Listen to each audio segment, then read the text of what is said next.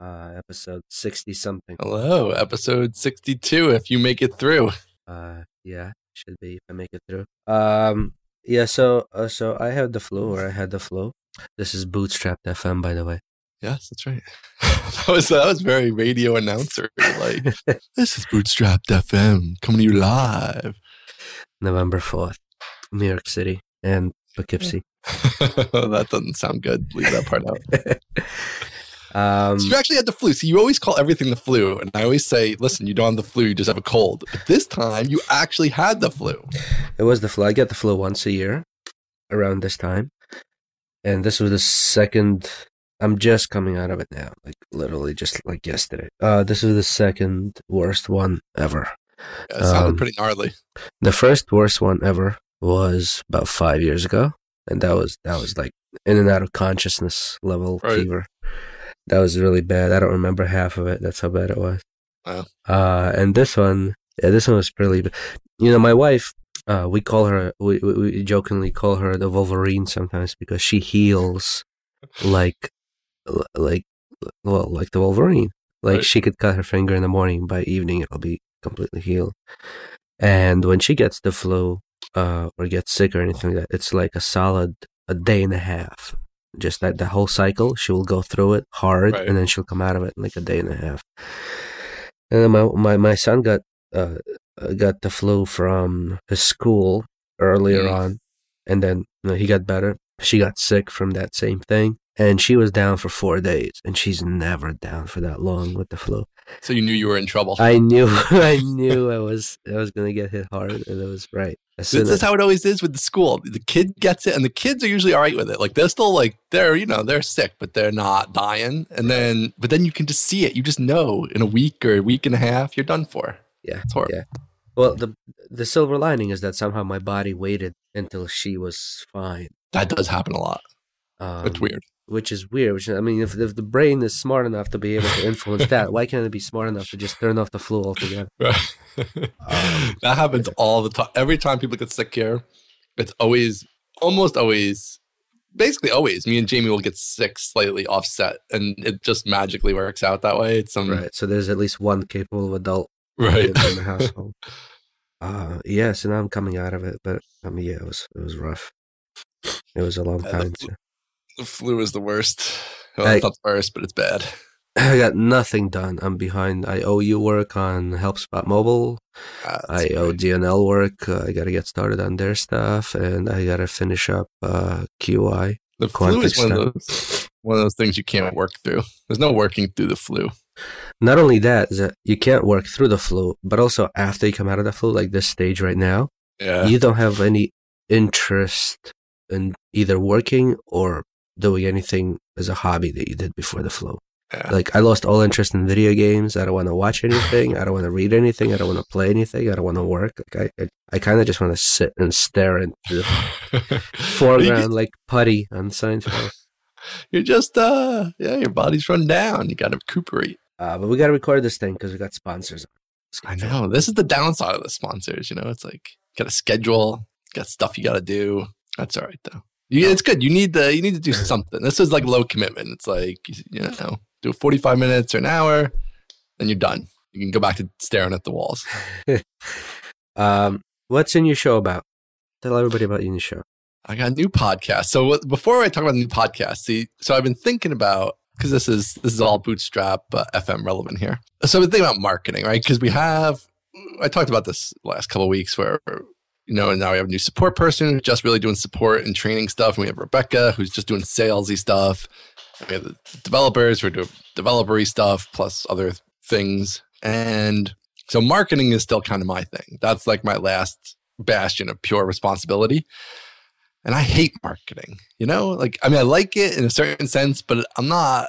I'm not that good at it. I don't think in general. So, and we have a tough market to reach. Support people. They're not really. Most support people aren't like out looking for information on support topics. I don't know. It's a weird. It's a weird niche to get to access. So you end up kind of marketing around the edges of it. So uh, so I've been thinking about different things to do, and I have like a whole list of things I want to do marketing wise. But and some of them I'm going to do. It's kind of a long term list. Uh, but a lot of them are like boring and horrible. so, so this is the coder aspect of me is like, what can I do that's not boring and horrible, right? So I was like, well, I like podcasting. Like maybe I'll do a podcast. So so I have actually a couple ideas for different podcasts. So we have this podcast, which is still ongoing, and you know we talk about the bootstrappers, and we kind of have this bootstrapper niche. We have the forums, but this is not like a great marketing channel for for HelpSpot because the bootstrappers like they're either just using email, especially the earlier stage ones, you know, or they don't need something maybe as sophisticated as HelpSpot. Although all of you, you can use HelpSpot. HelpSpot works great for single person teams, small teams. Yeah, I've been using it for a decade. There you go. so it does work for that, but you know we don't market to this group necessarily generally. So uh, and now that we have HelpSpot Cloud, I do think it actually it's probably a little more appealing again to smaller teams where uh, you know smaller teams these days aren't as interested in running their own server to run their help desk. Uh, so now with cloud, you can just uh, and I have a lot to talk about with that too, actually, which we'll save for a little bit later here. But um, anyway, so I was like, all right, you know, what other kinds of podcasting is interesting to me? I like doing it. Maybe I could do something with that. So uh, so I'm gonna play with a couple different podcasts. I think so. The first one is anything but code, which is gonna be uh, anything but code. So I'm gonna talk to geeky people about things other than code because a lot of these people, you know, I will occasionally drop in on different podcasts that are code related, and it just numbs my brain. Like I hate the code talk. I despise it, but because listening to code is just not interesting to me but the people I'm very interested in. So I think the people are interesting, um, and I would prefer to talk about interesting things with these people. Um, that's not code. So that's kind of the basic premise. It's not going to be just coders. It's not going to be. It's it's kind of a wide ranging. So it's business. We're going to do like some movie reviews because I'm into that, as we do on here on occasion. Um, you know, we could do games. You could come on. We could do a, just a pure game one. It's gonna it's gonna be a little bit more of a general interest podcast, um, but still focused on kind of the geek world. So that's kind of the first one, and I'm gonna do like ten of them, and then we'll see how it goes. You know, so if it seems like people like it and it's it's it's working, then I'll do more. Um, so I kind of think of it as like doing a season and then see how it goes. Um, and then the other podcast I was kicking around, but I don't really, I don't want to start two at once. Uh, well, which would be three total. Um, and I also haven't fully fleshed it out, but I feel like there's a podcast in here somewhere for like, like pure. That's more of a pure like business podcast. That's short, like a short, pure business business podcast where it's just like 15 minutes on weird thing I learned. Like maybe it's 15 minutes on dealing with Nexus, or it's 15 minutes on all this freaking crazy healthcare stuff I've been dealing with for the past two months that we've been researching. And uh, I don't know, like where it's just, it's not part of a bigger show. Like we talk about a lot of these things too, and I, and it could even come up on the other show a bit. But they'll be part of these are like parts of bigger podcasts. It's something that's more like very specific, where it's just one topic and it's like nuggets of information of things that I come across in running this like smallish business. I yeah, I like that idea, the bite size. Like uh, Matt Stauffer has that five minute geek show thing he does on YouTube. I like that format. Yeah, exactly, kind of like that, but like on the business front. But yeah, that like it's like a bite sized nugget, some weird thing I learned or figured out or whatever. Um, I don't know. So I actually recorded one as a test, but I didn't really love how it came out, and so I'm not really sure. You know, it's like I don't really like talking. It's, it's hard to limit it in time, first of all, I'm a blabbermouth. But also, I don't know the format. Like, should it just be me talking? But then, like, that's how Matt Stauffer does it, mm-hmm. and it works good for him. But he's like super upbeat, so I don't know if that works for me or or what. So I, I don't know. And plus, I don't want to launch two at once. So I'm still kind of kicking that one around. I might need to to research. I think I do need to research that one a bit more. But uh, anyway, the podcasts are fun. They don't take that much time. I do think it calls back to the kind of other thing I like about it is it calls back to uh, starting Userscape, where what I mostly did was blog to geeks, um, and the geeks kind of spread the word about HelpSpot, and that worked pretty well. Mm-hmm. But nowadays, blogging is like a waste of time unless you're really, I don't know, I feel like there's just so much of it it's hard to do well. Um, and unless you're really a very strong writer, it's hard to kind of make that really work.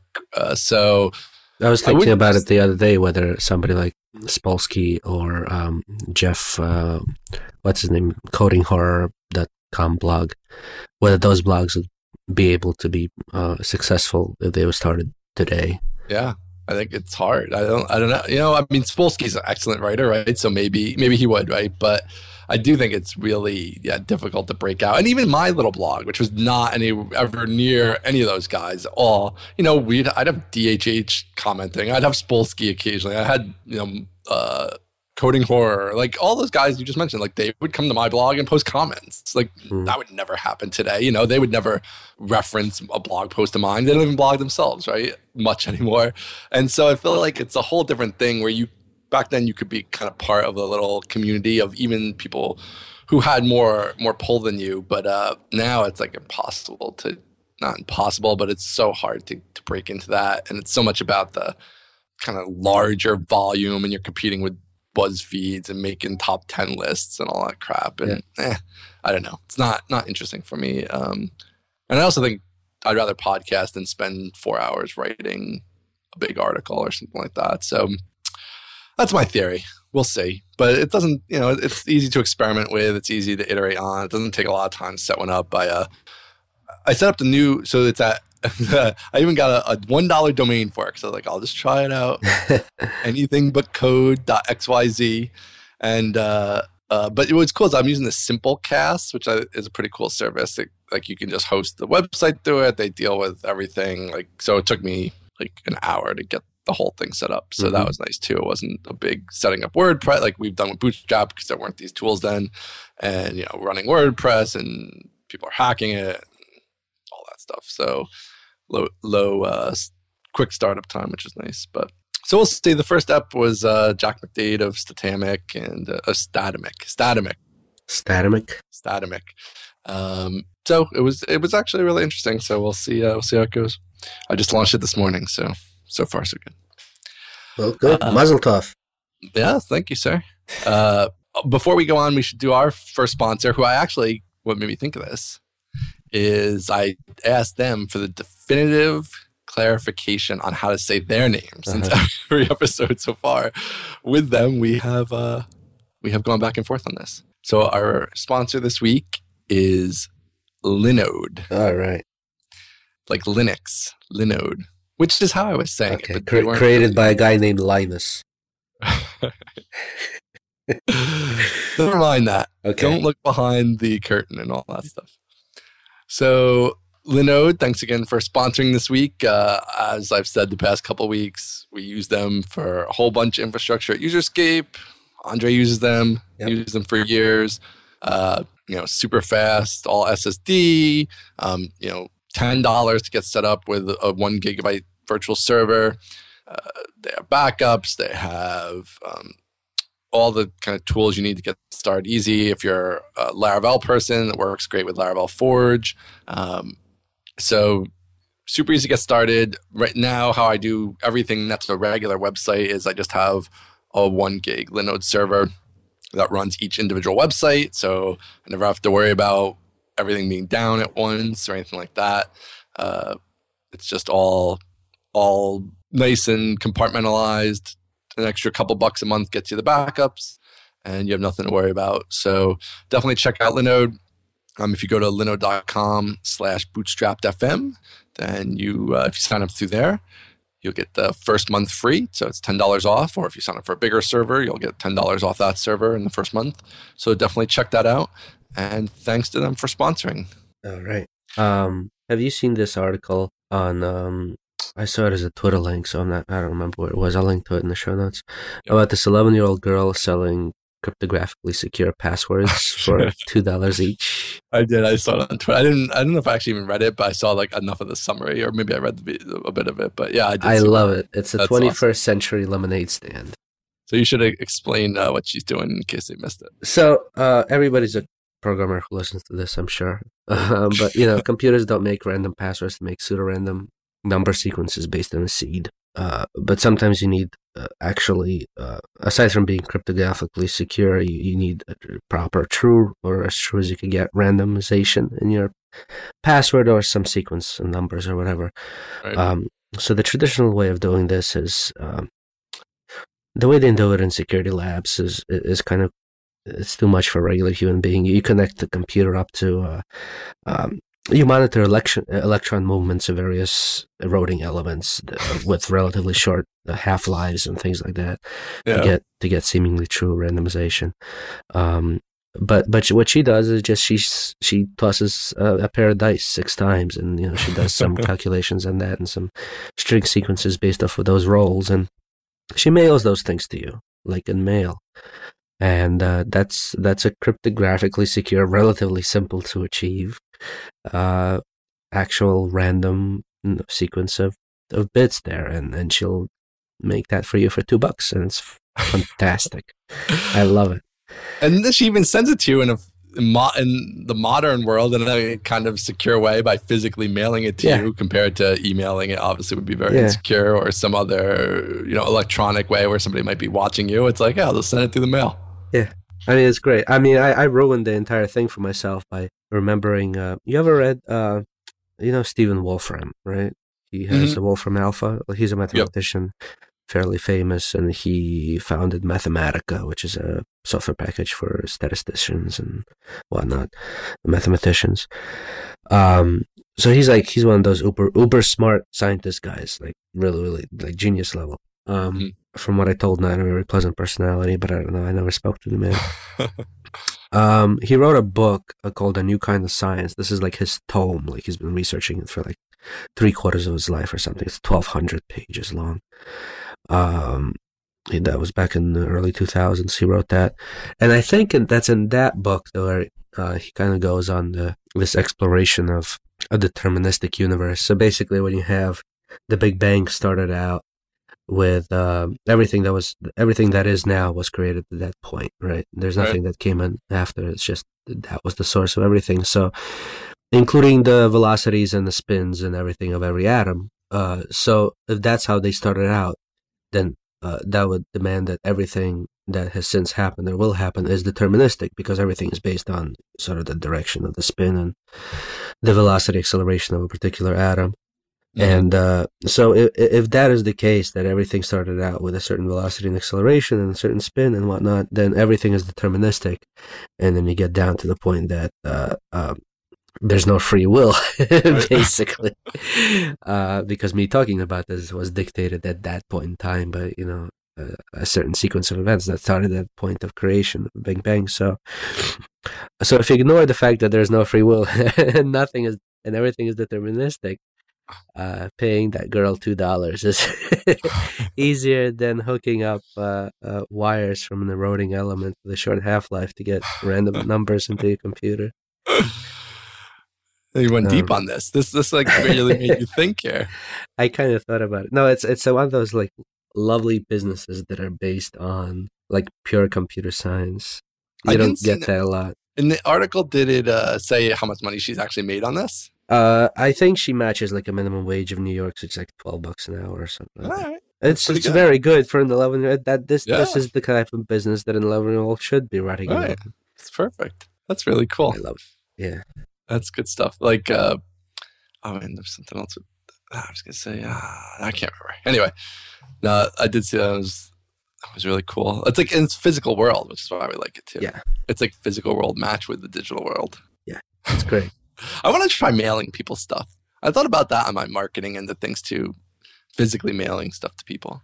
You could ask Andy Brice. Uh, he, I remember he ran some uh, physical oh, campaigns right. for uh, uh, Perfect, Perfect table, table, Plan. Yeah, a while back.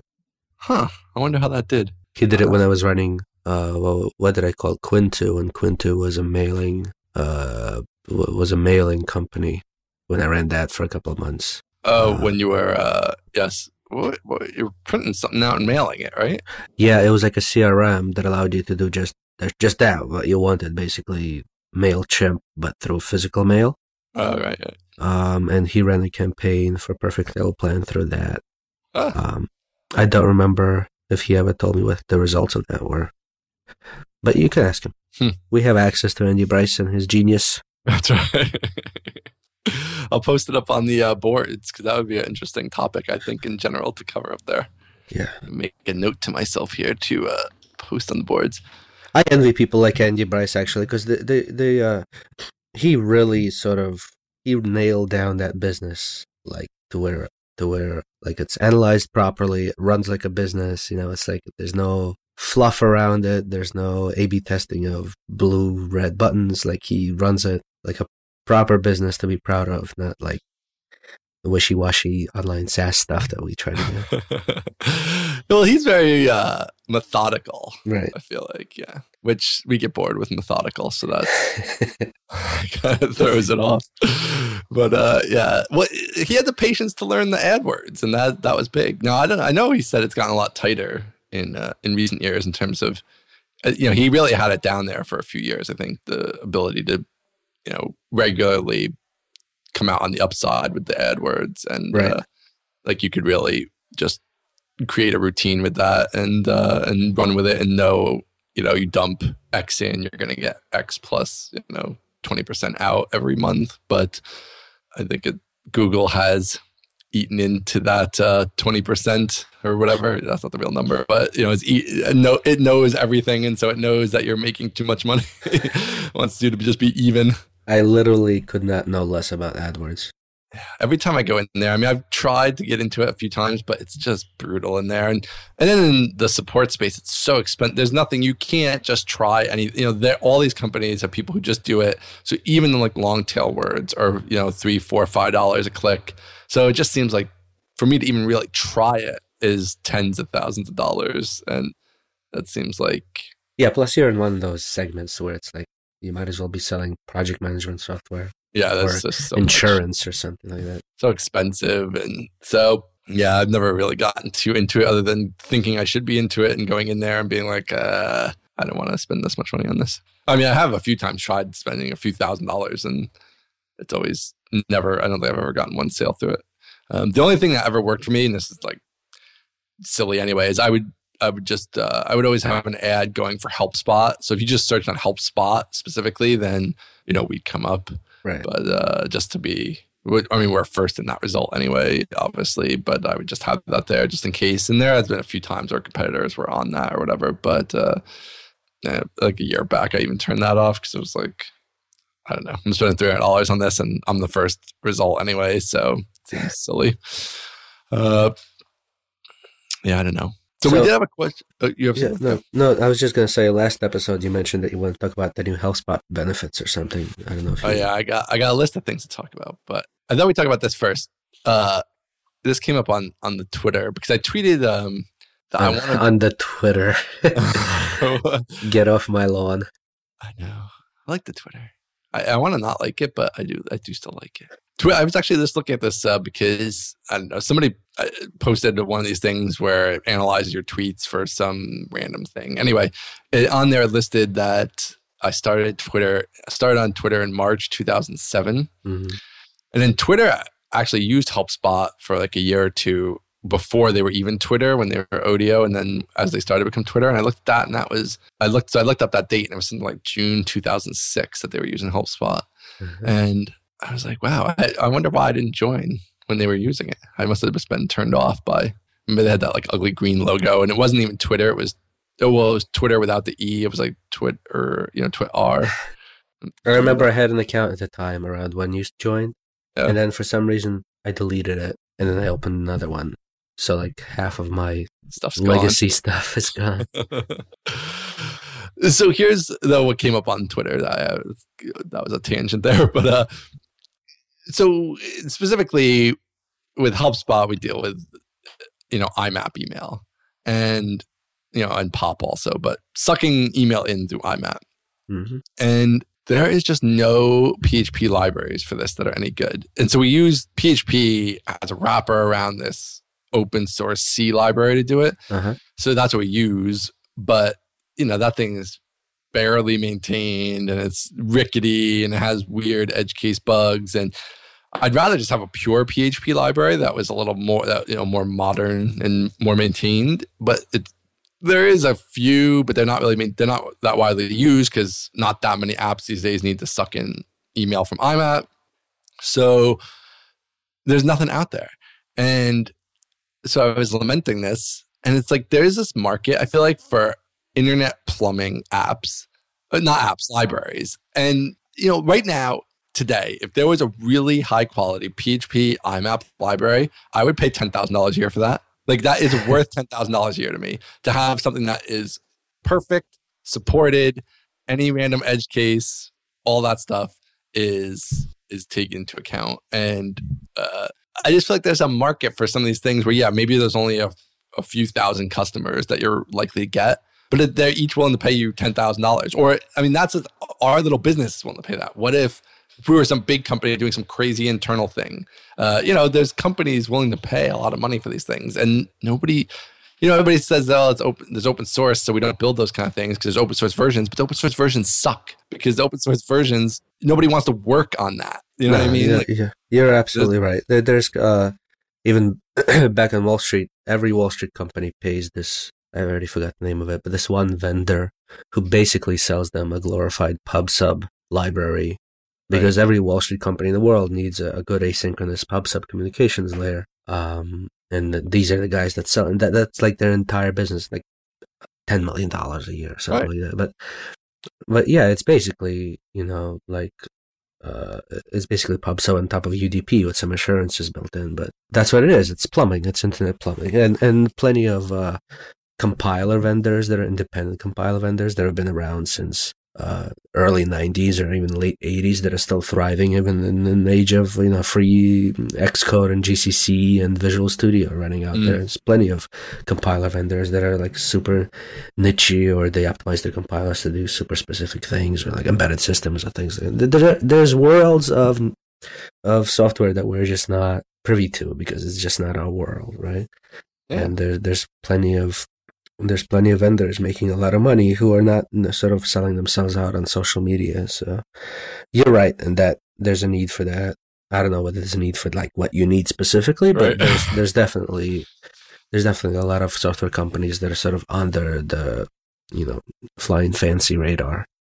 And I think, and but a lot of those are so much like like what you said, like it's a compiler, it's like C, you know, there's those kind of things. I think I bet you even in the Microsoft world, there's a lot of these. But in the PHP, Ruby, Python, open source C end of the languages, you just don't see that many libraries for this kind of internet plumbing stuff that are professionally like developed and maintained and that you can just pay for. Like I just want to pay for it. I don't want to think about it. I don't want to research 15 horrible not maintained open source libraries. I don't want to build our own, which is going to cost way more than a few thousand dollars. I just want to pay somebody a fairly large chunk of money to make this problem go away.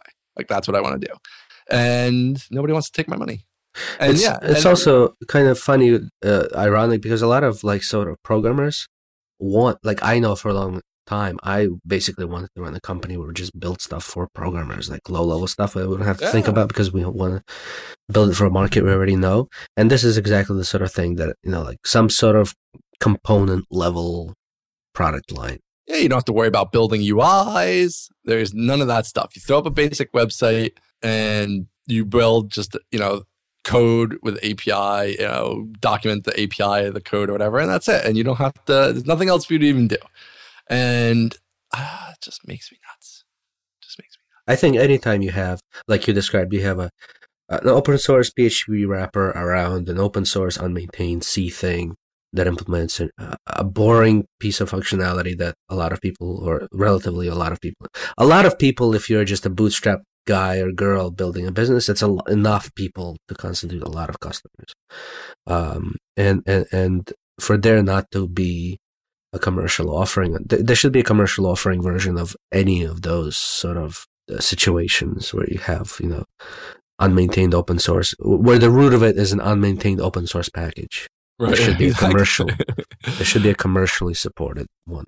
It just well. seems like there's so much, and yeah, even just the support. I think you could have so there's things like this which uh, there's no good IMAP library, fine, and then you even have all the other PHP modules that are even included with PHP where you might be willing to buy someone else's just for support because that module is so important. Because right now, yeah, you're going to use the PHP one And when something goes horribly wrong, there's nobody to help you, you know? So I just want support on it, even. Or I want support plus you smooth out the rough edges and make it easier for us to use, or you work, or even if it, I think there's even a market for you use the underlying library, but you build a wrapper around it that fixes the weird stuff and and uh, deals with the edge cases and things like you might not even have to write the entire thing. You're just writing this layer in between and supporting the whole stack. And that would be enough.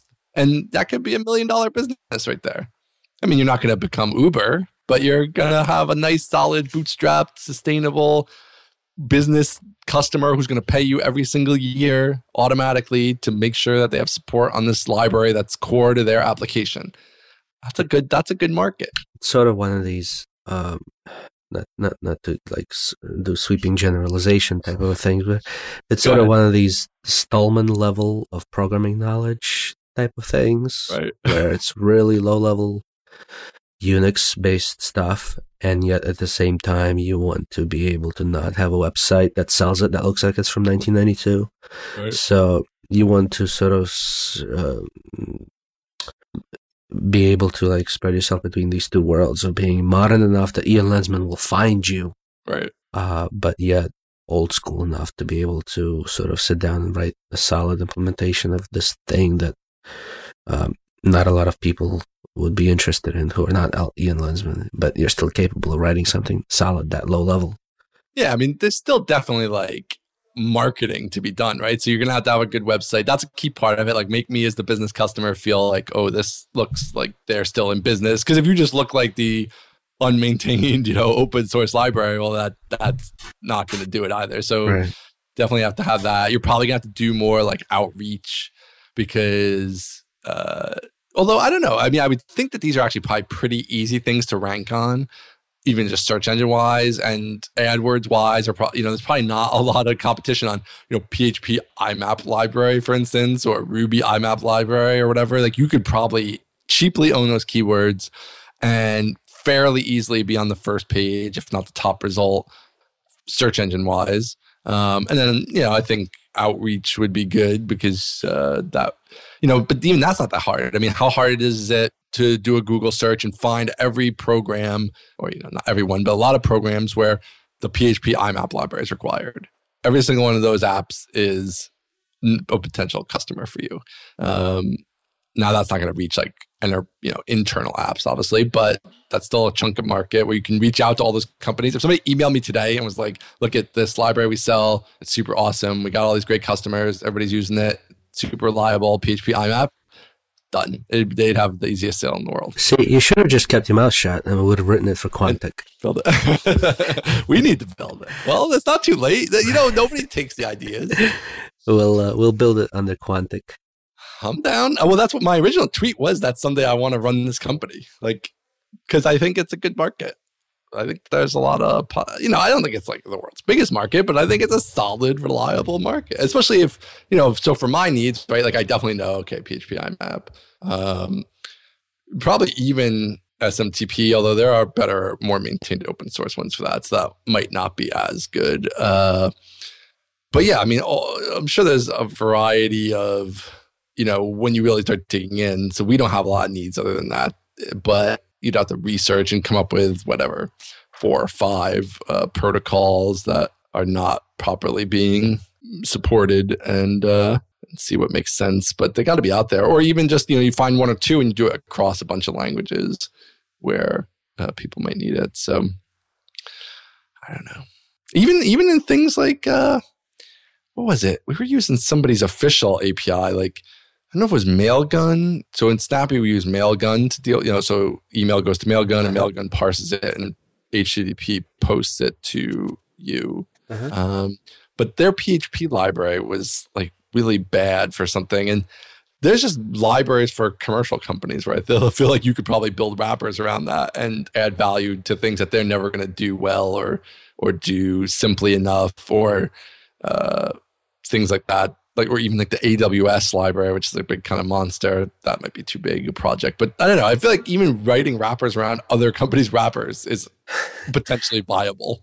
Um, because a lot of these companies, you know, they build the wrapper and they don't maintain it. It just sits out there and it doesn't stay up to date on what's going on with PHP or uh, or even their own product many times, or it's just built in a not modern way. Like a lot of them, we'd hit where they don't use Packagist and Composer, which is the kind of modern way to include libraries in your PHP applications. So they don't have that. Now they could add that, obviously, but a lot of them won't or don't, or it takes them two years or whatever. So that's a little more, I don't know, that's a little more risky, but I do think even for those, there's some possibilities. Yeah, I, I, I definitely agree. I, if, if you're just starting out and looking for like a niche for your bootstrap software company or um, if you're looking for a change, like I, I, I've always been very interested in sort of taking and tear down to the component level of, of, of software. Yeah, well, in iOS, I'm sure that would be there'd be a lot of possibilities there for that too. I think where either the internal library is not great or it's not as simple to use as it could be. Or,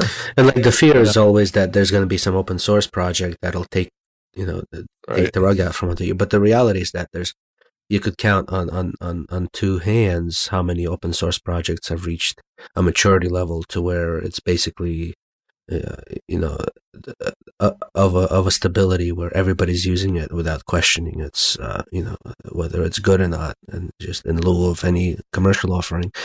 Um, so like AFNetworking or something is, is something using iOS because like that's that's something that everybody's been using, but that's been in development for years and years and years. Um, but there, but that's you know, there's only a handful of, of open source projects that have reached that maturity level and that level of documentation and support. Where in reality, a lot of uh, other stuff that you rely on has basically been well, you know, which one of these half done, all uh, you know, all, all, dropped and not supported software projects I'm going to use for like this mapping uh, component or this communications component or this ad component or something, and they're all in these states of like half implemented, totally undocumented. Um, yeah, if anything, that's like that would be something to go look for, right? Is where is there just some even a quasi solid open source library, but it doesn't have a lot of action. And because there's probably businesses who need that, but there's just not enough interest from people who want to just donate their time to work on it because they don't have that need because they're not building this kind of apps. Or in general, you know, the culture is you want to work on things that are, you know, moving at a rapid pace and that have a lot of uptick. And that's the natural place to want to put your effort.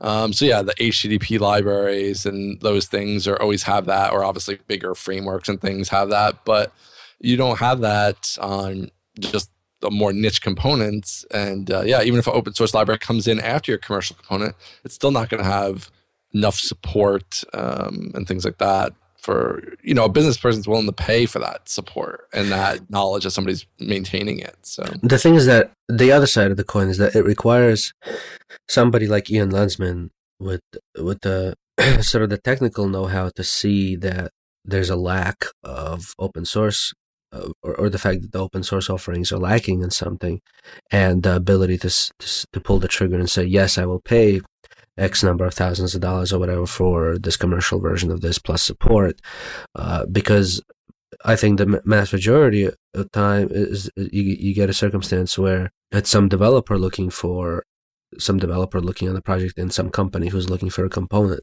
and he's gonna or she's gonna hit a Stack Overflow article on where's the component that does this, this, and this? And the first few answers will be, well, here's a half-assed one, here's a half-assed one that I like. Right. Oh, and by the way, here's a commercial one, but that costs money. Right. And if you're not in the Ian Landsman position, you're not even going to consider the commercial one that costs money. So uh, you might be out there selling this thing that's that's good and and and, and better than the open source stuff, but at the same time, it's hard to sort of you're a rarity you're not, you know, mo- mostly you got the pointy-headed bosses. It's not, it's not Ian Landsmans out there who are technical and capable of making the financial decisions on something. I wonder though. See, I think I agree in general, but see, I think as you get into bigger companies, I wonder if that's true. Like, like what you said with the Wall Street, you know, they pay this library, you know, whatever. We have hundred programmers in this company, and they're all making a lot of money. And one of them comes to me and says, "To build this thing, I need three thousand dollars to buy this library." Like, and it's going to be secure and supported versus or else I'm going to take this random, you know, open source thing and that's not maintained. I mean, that's I, not gonna, that's not going to be a programmer who's going to make that approach. That's going to be some that's going to be a company where you have uh, Some kind a, of a project middle, manager. some kind of a project manager who is low level enough to see that it, it would be beneficial to buy this thing rather than have his people write it. Right, the programmer will never make that approach. But I think that's just where you need the marketing to be like that, right? Like you have to, you have marketing, like some pages that are more, or even the homepage has to provide that balance of, of, uh, it's geeky enough for the programmer who does just come across it and wants to send it up the chain, but it's also explains the benefits enough for the project manager of like, hey, you don't want your ass out on the line with some sleazy opens. We know our competitors in this space. Here they are. Here's a link to them. They're not supported. See, the last time it was updated was two years ago. Uh, you want our thing that we just updated this morning, and uh, you're not going to get fired because you, you you know use some security vulnerable old open source thing. So Right. I think you can make the strong pitch. I mean, yeah, you do have to get in there. That's where I think like the search engine rank is probably important and things like that. Like you want to be above that bogus Stack Overflow article um, if you can, or close to it, uh, so you're not kind of dependent. Because yeah, the regular run of the mill geek who's on Stack Overflow is not going to recommend you probably right? They're going to be like well there's open source one that does it because they just googled around and found some open source thing or looked on github. So you need to be yeah like they're not going to help you in that way but uh but you might have to help yourself and stay on Stack Overflow, right? You got to be right on top of every IMAP topic in Stack Overflow and be like, oh, here's our solution. Like, you want this because you don't want to deal with the horrible open source ones. Here's those also, but uh, That's a fine line you're walking there too, because you're gonna get yelled at into oblivion. Yeah, right? These geeks. you know, because has some there, there's there's areas of Stack Overflow that are just one step above Hacker News. Yes, that's for sure. Um, all right, I agree with you. Yes, that's a good. Point. Somebody needs to build that. Let us know when you do, if or else we'll build it ourselves. We'll build it ourselves. Uh, what else we got? You want to talk about HelpSpot Cloud and userscape benefits and some other stuff I have left over from? Um, yeah, I don't know if we'll get to all that, but uh, maybe we'll talk about. Uh, well, I'll talk about. I'll talk about the pricing because that's kind of interesting. You want to talk about pricing or this new benefit uh, we have? Uh, you're, Let's pick one. it's, you're, you're right. Go ahead. You're what? You're you're right. You pick. Ah, uh, let's talk about pricing. Okay. Um, so we're we're making a change to the HelpSpot pricing, and I've actually thought about this for like a year, but I was hesitant to do it.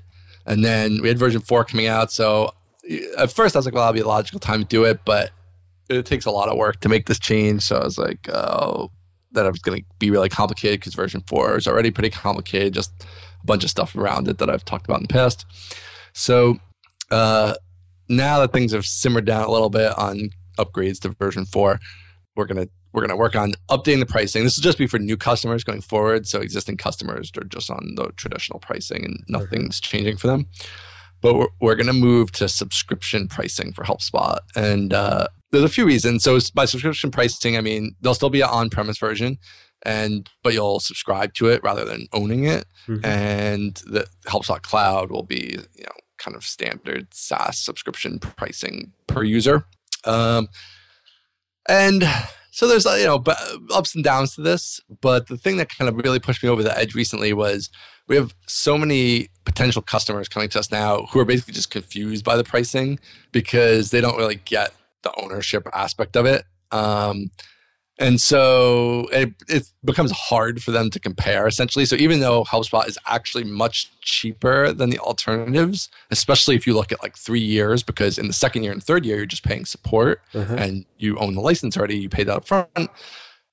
Like they don't really get to that point in the in the thought process, right? And they just look at the first year and they say, well, it's kind of the same price. And if they even understand that, but then they also say, well, but there's the support stuff we have to pay later, and you know, do I, do we have to pay for upgrades? And we don't understand what's going on. And the cloud one, why are we buying licenses for that? Like, shouldn't it just be a subscription? So, so we're just going to simplify the whole thing. It's just going to be subscription pricing. And if you're on premise, you can pay for it by the year. And if you're cloud, it'll just be either monthly, which is the first time we'll ever have a monthly option, or more heavily we'll push the annual option since I think generally uh, support software is the kind of thing where you want to pay for annually annually because you're not going to stop using it, you know, two months in. But we'll let people have the monthly and then um, try to move them to annual after maybe the first few months. So, uh, and the So- same the same price regardless of on premise or cloud.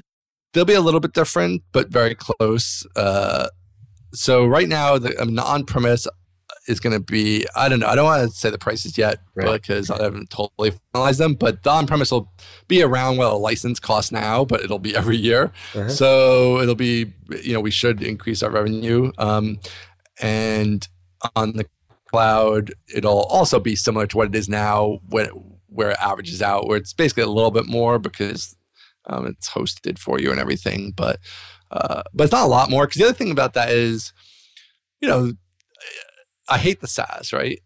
And the thing I hate about the SaaS is running servers for people, but we're doing that. So so we might as well get the upside of the SaaS, which is the regular revenue. Um, so that's where it's kind of like, and the on premise, while we don't have to run servers, is a lot more support generally because people have to get it installed. And, you know, a year into it, their exchange stops working or they change their networking, but they come to us because email's not working, but it's really because their networking's messed up. And, you know, so we end up just with weird, complex support.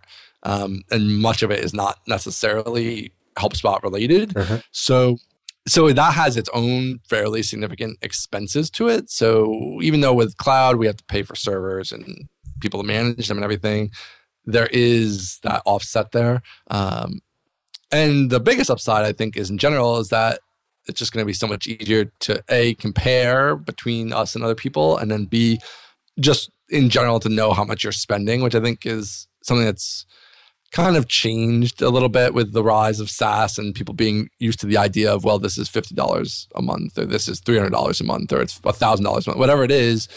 They just know it's going to be that every month. And um, so there's that regularness to it versus, you know, figuring out support, which is a different price, and adding hosting, which is a different price, and paying for the licenses, which is one time, and uh, all that kind of stuff. And this is something that's come up, I think, more now that we have a, a salesperson it's more in our face that disparity there because she hits it a lot where she has to really walk people through the pricing very Mhm. closely because they don't get it um, so and and it's weird because i think that's actually i don't know if it could just be that change or if it's just something that I'm, i I guess that's probably why it's it's really we've noticed it more even though i was thinking about doing this a year ago like i said but uh but i don't know. So it'll be interesting. It's going to be interesting. There'll be you know when the on-premise version just turns off because you're oh, it's it's expired. Um, so we have to build in some safeguards for that, so you know it doesn't turn off on somebody on Sunday, and obviously letting them know ahead of time and making more prominent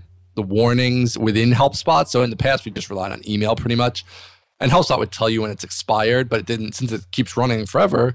It didn't really throw it in your face, which is probably a mistake.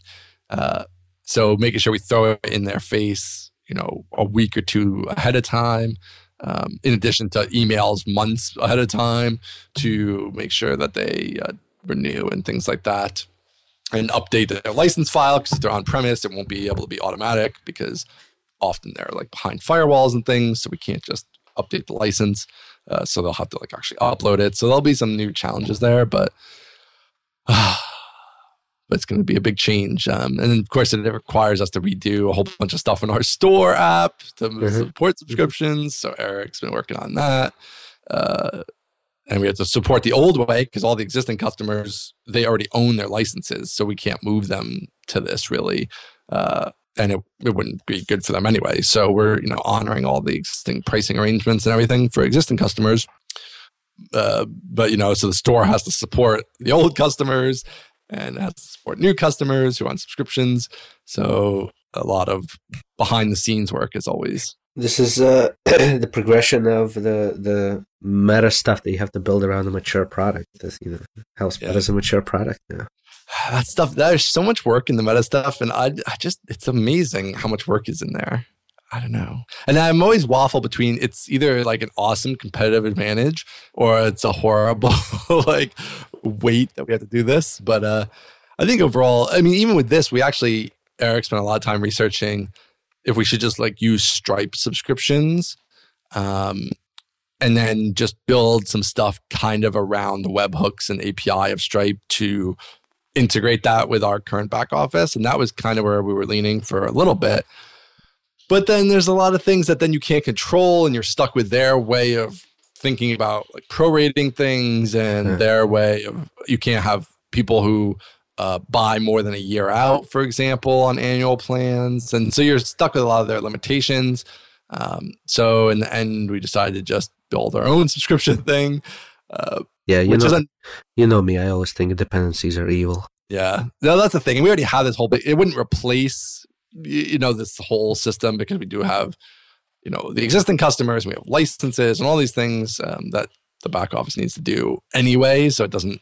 It wouldn't really be a full replacement. Uh, uh, so that was. I don't know. That was unfortunate in a sense, but at the same time, I think it'll be it'll be more robust uh, this way. So You built this thing yourself, and you release it as a as a basically you and your wife two person company, and it becomes successful.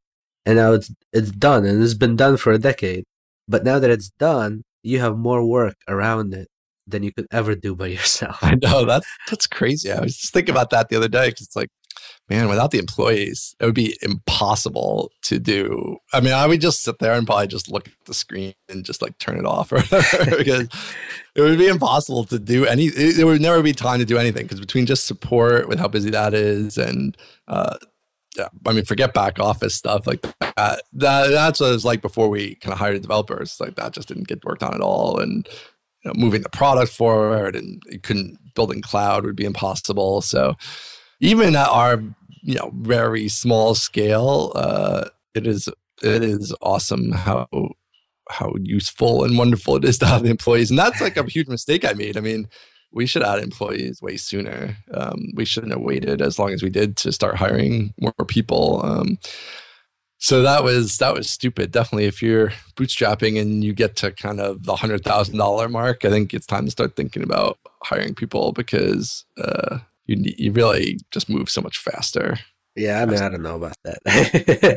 Maybe a little, No, no. but in that ballpark. No, I mean we were way over a hundred thousand dollars when we got started hiring, and that was a mistake. So, Yeah, but that was it wasn't really a mistake for you. It was just that the market changed, and that wasn't really yeah, I guess you know what I mean. Like that wasn't really. It wasn't like oh you overhired and then you had to let people go because you couldn't afford them, but everything else was the same. But you just made a mistake overhiring. It was like you hired these people at the same moment that iPhone came out and kind of wrecked everything. So that was that was a little bit different. I mean, that's the thing. I mean, that's the super stressful part about hiring people is like all these people's livelihoods is based on your little company. So that's the part that's uh, still very stressful for me. But uh, well, that's like with this healthcare stuff. I mean, Jamie has spent two months on this healthcare stuff, and it is just a total disaster. It's, it's really horrible.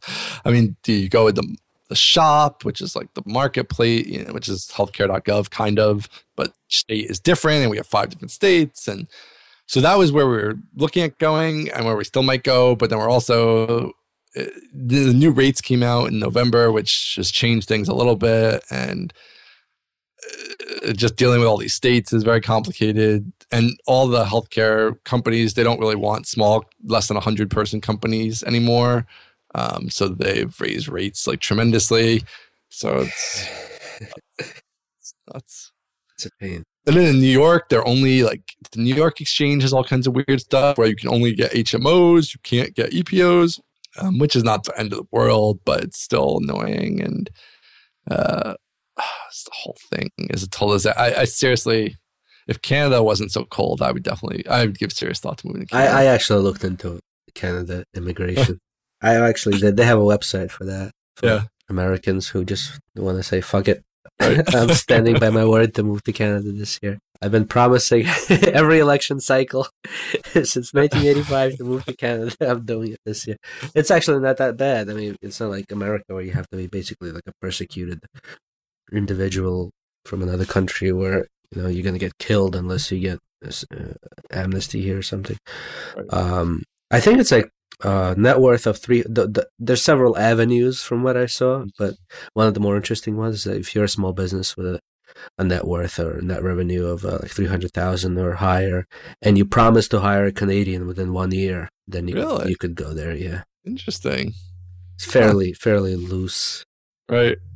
Well, I think that's the rest of the world is kind of, you know, a little more open than the land of the free and the home of the brave here, which is uh, not as open. But I don't know the, the winters though. I don't think I like. I, I just can't move one inch farther north.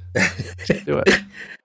I just can't do it. Although I have to say, we've had like, I mean, it's going to be 70 tomorrow or something here, but it's crazy warm for November. But I don't know, maybe by the time we're 60 or 70, the global warming will really be hitting in and, uh, everywhere will be Florida. Yeah, exactly. It'll be, it'll be like North Carolina or whatever up here by then, but I don't know. I can't go farther north. And then, you know, everywhere south, it gets harder. Like Brazil, I know, I talked to a guy in Brazil. They have free healthcare and it's obviously warm. It's kind of a long way away though. I don't know if I'd be willing to live in South America. Uh, Canada does look interesting. Canada, places like uh, I don't know, Amsterdam. Does Amsterdam have free healthcare? Uh, everywhere, everywhere in Europe has free healthcare. But Amsterdam would be interesting. I liked it there. I liked it there a lot. That would be good. I could live there. It's a little bit on the cool side, I think, but it's not. It doesn't get as cold as here. You know, I think it's a little more middle of the road, so I could probably deal with that. Uh, and then I thought about like in Canada, you got like Vancouver, which is warmer. Um, Canada's great. I love Canada. I like Canadians. Canadian, every Canadian I've ever dealt with is all right. You don't get a bad Canadian. I like Australians too. Australians are always all right. We have a lot of Australian customers, and they're always great. And they're always one that they're like, "Oh, don't worry about it. We'll stay up till one in the morning to talk to you." Like we're you we're used to that. We just stay up till one, and we do all our business calls in the U.S. at one. So, all right, cool. I'm I'm heading. You're falling out. You're I'm, falling I'm, apart here. I'm falling apart, so I got to get going. All right. Thanks for getting on. Thank we will you. talk to everybody next week. Thanks, guys, for listening. Thanks to Linode for sponsoring the show. Definitely. And uh, we'll be back again next week. Later. All right. Bye bye.